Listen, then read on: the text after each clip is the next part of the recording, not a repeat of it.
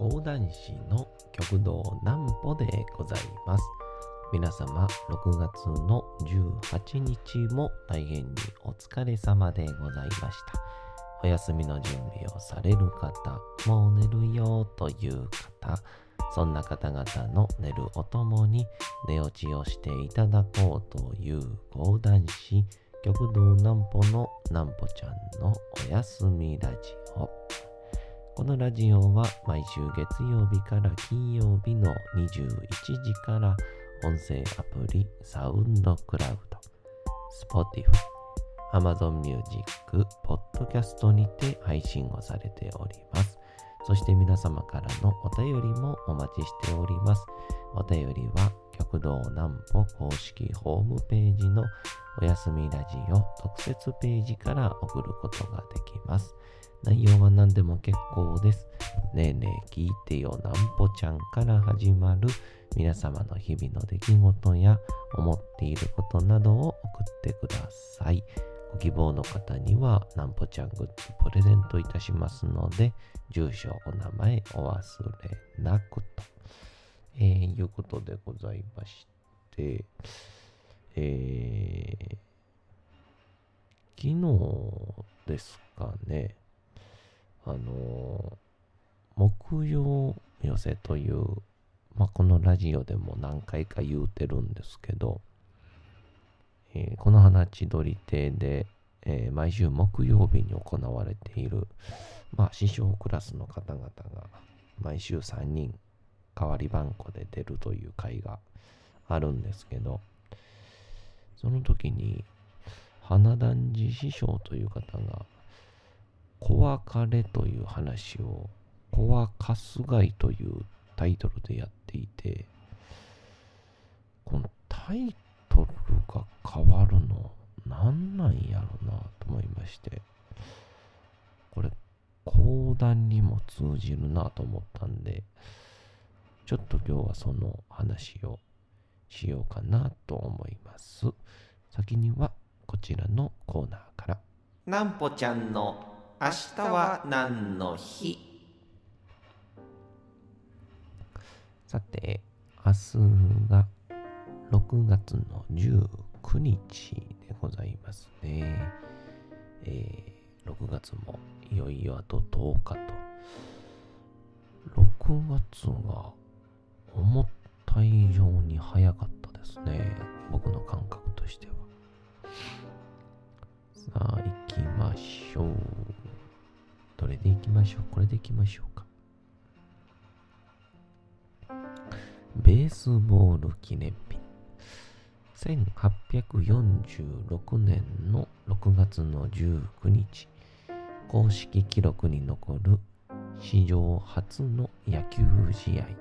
がアメリカ・ニュージャージー州で行われたことにちなんで制定された記念日。えー当時採用された公式ルール、ニッカーボッカールールは、ニッカーボッカールールは、現在採用されている国際公式野球ルールの礎となっておりますと。1846年なんですね。まあでもきっとその野球っぽいことみたいなものは各地で、えー行われていたそうですからね。うん。他の映画のなんだっけ、えー父たちのベースボール？でしたっけ？あのカナダでの野球のやつ。父たちのプレイボールでしたっけ？あ全然ちゃいましたね。バンクーバーの朝日でしたね。全然ちゃいました。ああれを僕は映画館で見たんですけどめちゃくちゃ面白かったですね。そのまあ戦後戦後じゃ戦前か。でか、出稼ぎで、こう、二宮君であったりとかが、演じるこの主人公たちが、妻夫木聡か、が演じるのが、えー、カナダに家族と共にこう、暮らしてきて、で、出稼ぎなんで、大金を手にするっていう、いわゆる夢の国と思って行くんですけど、まあ、実際はとんでもない、えー、ご哲悪な労働とともに安い賃金で、チャップチャップってこう日本人を呼ぶ言葉なんですけど、非常に馬鹿にされまして。でもその中で、一応、日本人の野球チームみたいなのを作って、こう、アメリカチームと対戦をしたりするっていうのは存在するんですけど。でもやっぱり日本人の体の月なんで、到底、この欧米人の野球には勝てないんですよね。うん。で、そこで、一人の選手が思いついたのが、したらいいんじゃないかと。で、まあ、当時みんながみんなそうじゃなかったでしょうけど、やはり日本人ってすごく体が小さくて、えー、すわしっこかったっていうので、バントをして、えー、塁に出て、盗塁をして、で、三塁まで行って、スクイズをして1点入れるっていう超スモールベースボールっていうのを作ってこう最終的にはこのバカにされてたアメリカ欧米のチームを倒してまあそれぞれにお前たちにはやられたよとか、えー、向こうの欧米チームもバントっていうのをやり始めたりとかっていうふうに、あ、野球を通じて2つの人種が交わることになるんですけど、まあ、悲しいかなそこから、えー、世界は第二次世界大戦へと突入していって、まあ、日本人国籍のこの主人公たちは戦場へ送られてしまうというお話なんですけど。で、一応これは本物実話で、その妻夫木聡君演じる主人公の方が、当時その映画が出された当時はまだご存命で最後エンディングの時にもうねご年齢もだいぶご年配ですからおじいちゃんの姿ではあるんですけど出てこられてこう野球グラブを、まあ、当時の野球グラブですからほんまに手ぶちょっと分厚めの手袋ぐらいしかないんですけどそれをこう見ながら談笑してる様子がすごく印象的な。あの全然ストーリー分かってても、えー、非常に楽しめる映画ですんでバンクーバーの朝日ぜひとも見てくださいね。えー、あの浜村淳さん以上に映画の内容全部言いましたね。ほとんど言ってしまうで有名な浜村淳さんですけど。ありがとう浜村淳ということで、まあ、それで昨日ですねそのえー、木曜寄せで、桂花団次師匠という方がですね、えー、講座に上がられて、えー、コアカス街というちょっと初めね、小別れって言ったんですけど、えタイトルが小は春日井っていう落語をされたんですね。で、まあ、簡単な話で言うと、まあ、夫婦がいたけども、まあ、旦那の暴力なんでしょうか、ちょっと喧嘩っ早い旦那のが原因で、えー、2人は別れてしまうんですね。で、一人息子がいるんですけど、その一人息子は、えー、お父さんの方についていってるっていうところからスタートをして、でも、ある時、たまたまこの別れて、まあ、いわゆる独り身になった奥さんの方が、お茶屋さんでお茶でも飲んでると、偶然その息子に出会って、あんまり家庭環境がうまくいっていないっていうことを聞くと。で、そこでまあ、ある意味当時の、ちょっとおせっかいな、まあいい意味でおせっかいの方々が力を出して、まあ、この夫婦を、うん、もう一回つなげたらどうやみたいな話にする中で、最終的には、この子供のいろんな言葉で、この夫婦は元の姿に、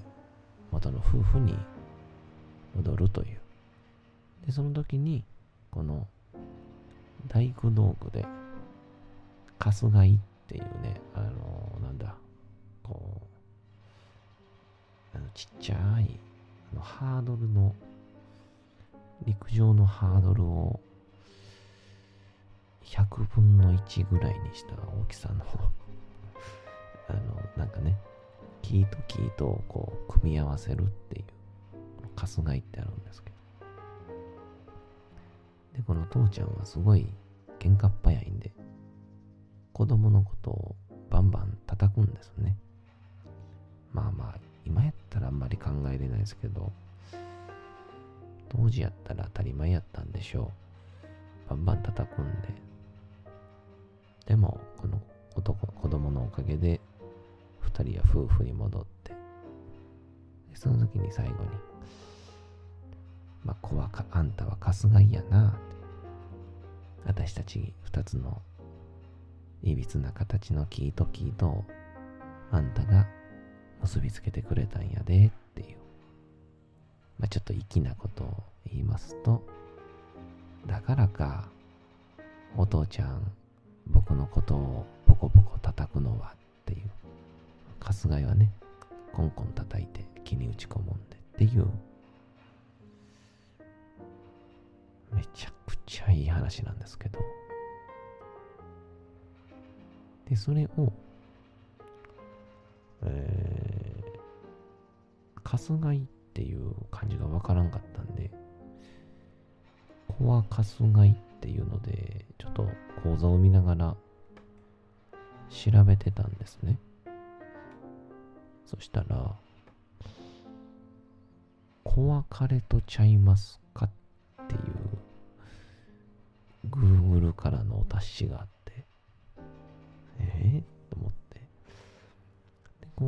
てみると、まあ、今までも結構あったんですけど、落語ってなんか、全然話がほぼ一緒なのに、タイトルが違うみたいなことがよくあるんですよね。まあ、あ一番有名なんで言うと、時うどんと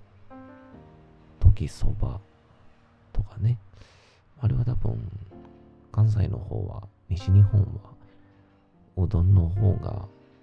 ああ時うどんからスタートして、で、東京に持って行った時に、ちょっとうどんに親しみがないなってことで、そばにしたっていうので、で、多分帰る時に、まあなんか、おそらくですけど、僕のイメージは、本当にただただパクったって言わ、れへんように登場人物の人数変えたりしてただけやと思うんですけどさっき言ったこの「コアカスガイ」も「小別れ」っていうタイトルになるとさっき言ったみたいに別れて父子家庭お父さんの方で住んでるっていうところからスタートするんですけど子別れになると母子家庭からスタートするんですよね。うん。まあだから多分もともとは関西にあった話で東京持っていくときに入れ替えたんでしょうね。まあこれ別にまあ今となっちゃ別に何でもいいんですけどよく言われるのがあの講談ってすっごく話が多いんですね。えー、落語がだいたい500から600もしくは1000って言われるんですけど話の数が。講談は4000から5000って言われてるんですよ。で、これなんでなんかなって思ってて、で昨日ふと思ったんですけど、まず一つは、さっきみたいなことが起こってるんだと。えー、小別れと子は春日井のように、えー、石塚九四郎が石塚権四郎になったり、名月若松城が名月松坂城に変わったりするんですよ。これは、理由はもう二つぐらいで、えー、つは、史実を追い求めていったら、えー、若松じゃなくて松坂だったとか、えー、それぞれの歴史を調べた講談師がこっちのが正しいだろうと言って名前を変えた。とともに、おそらく地方とかに行って演目をするときに都合が悪かったんでしょうね。うち、若松の人間なんです、みたいな。じゃ、だから、そこ若松に変えてくれます？みたいな。まあ、講談師ってえらくぶばってますけど、途中ぐらいからは完全な太鼓持ちですからね。えー、っていうのとプラス、数が多い理由のもう一個って多分、読み切りっていう毎日劇場に来てもらうためにいい場面で話を区切ったりするんですね。で、例えば A っていう話を半分読んだら A のパート2が残ってるんですけど、このパート2が本来 A っていう一緒の形なのに、おそらくパート2っていうと、ちょっとカッコがつかないから、多分これに、おそらくまた勝手なタイトルをつけたんでしょうね。現に今講談会でもそうですから、その場に合わせて切り張りしたのに無理やりタイトルつけて、後輩はそのタイトルやと思ってやってたら違うって言われたりとか。なので、伝統芸として数が多いんじゃないんです。えー、適当なことしたから多いんです。怒られるんちゃうかな。そんなこんなで次のコーナー行きましょう。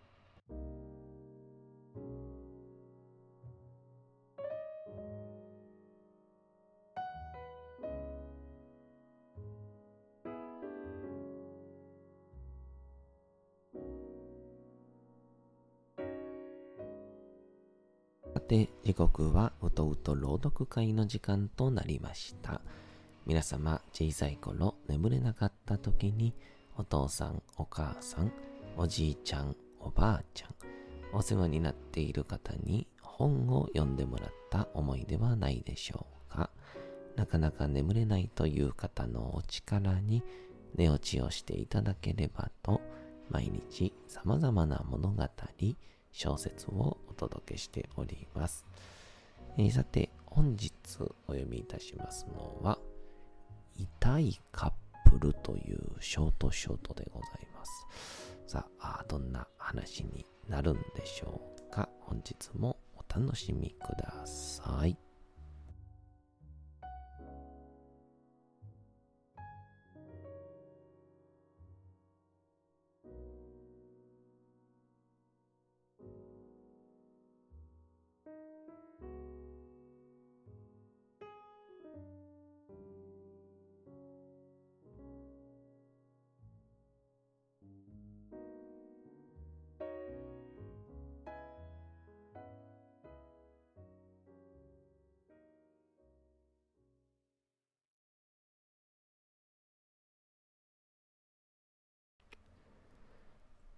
痛いカップル。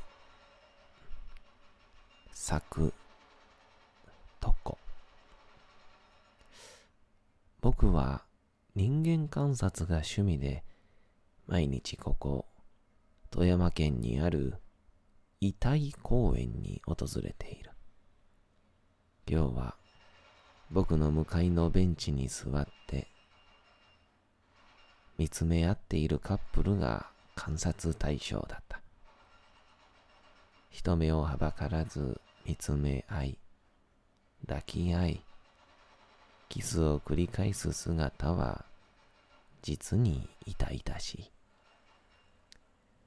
お互い心底幸せそうで、高揚してか、照れからか、それとも多少の羞恥心があるのか、顔が真っ青だ。私ね、マサルくんのその綺麗な首筋をカッターで引っかきたいの。女は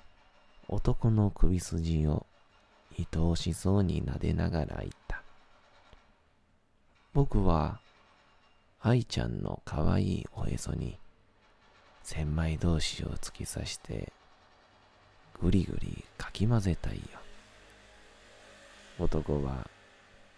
女の服の上から腹部をさすっている。これが痛い同心というやつか。しかし、その会話は聞くに耐えない痛々しいもので、周囲に異様な空気を漂わせている。翌日、同じ公園の同じベンチに同じように痛いカップルは抱き合っていた。だが、明らかに昨日とは違っていた。目の前のカップルは顔だけでなく全身真っ赤だ。ピクリとも動かず、周囲に異様な匂いを漂わせている。そうか。実行したんだな。僕は一人納得をした。二人をよく見ると、男の首はパックリと切り開かれていた。口の下にもう一つ大きな口があるみたいで面白い。女の手には真っ赤なカッターナイフが握られ、腹部には何か刺さっている。昨日、男が言っていた千枚同士というやつだろうか。そして、女の足元にはいろんなものが落ちている。ポケットから取り出した携帯で、僕はこれを写真に収めた。これじゃあ、痛いカップルだな。僕は写真を見ながら、北総園だ。さて、本日もお送りしてきました、なんぽちゃんのおやすみラジオ。というわけでございまして、6月の18日も大変にお疲れ様でございました。明日も皆さん、街のどこかでともどもに頑張って、夜にまたお会いをいたしましょう。なんぽちゃんのおやすみラジオでございました。それでは皆さん、おやすみなさい。すやすやすやーん。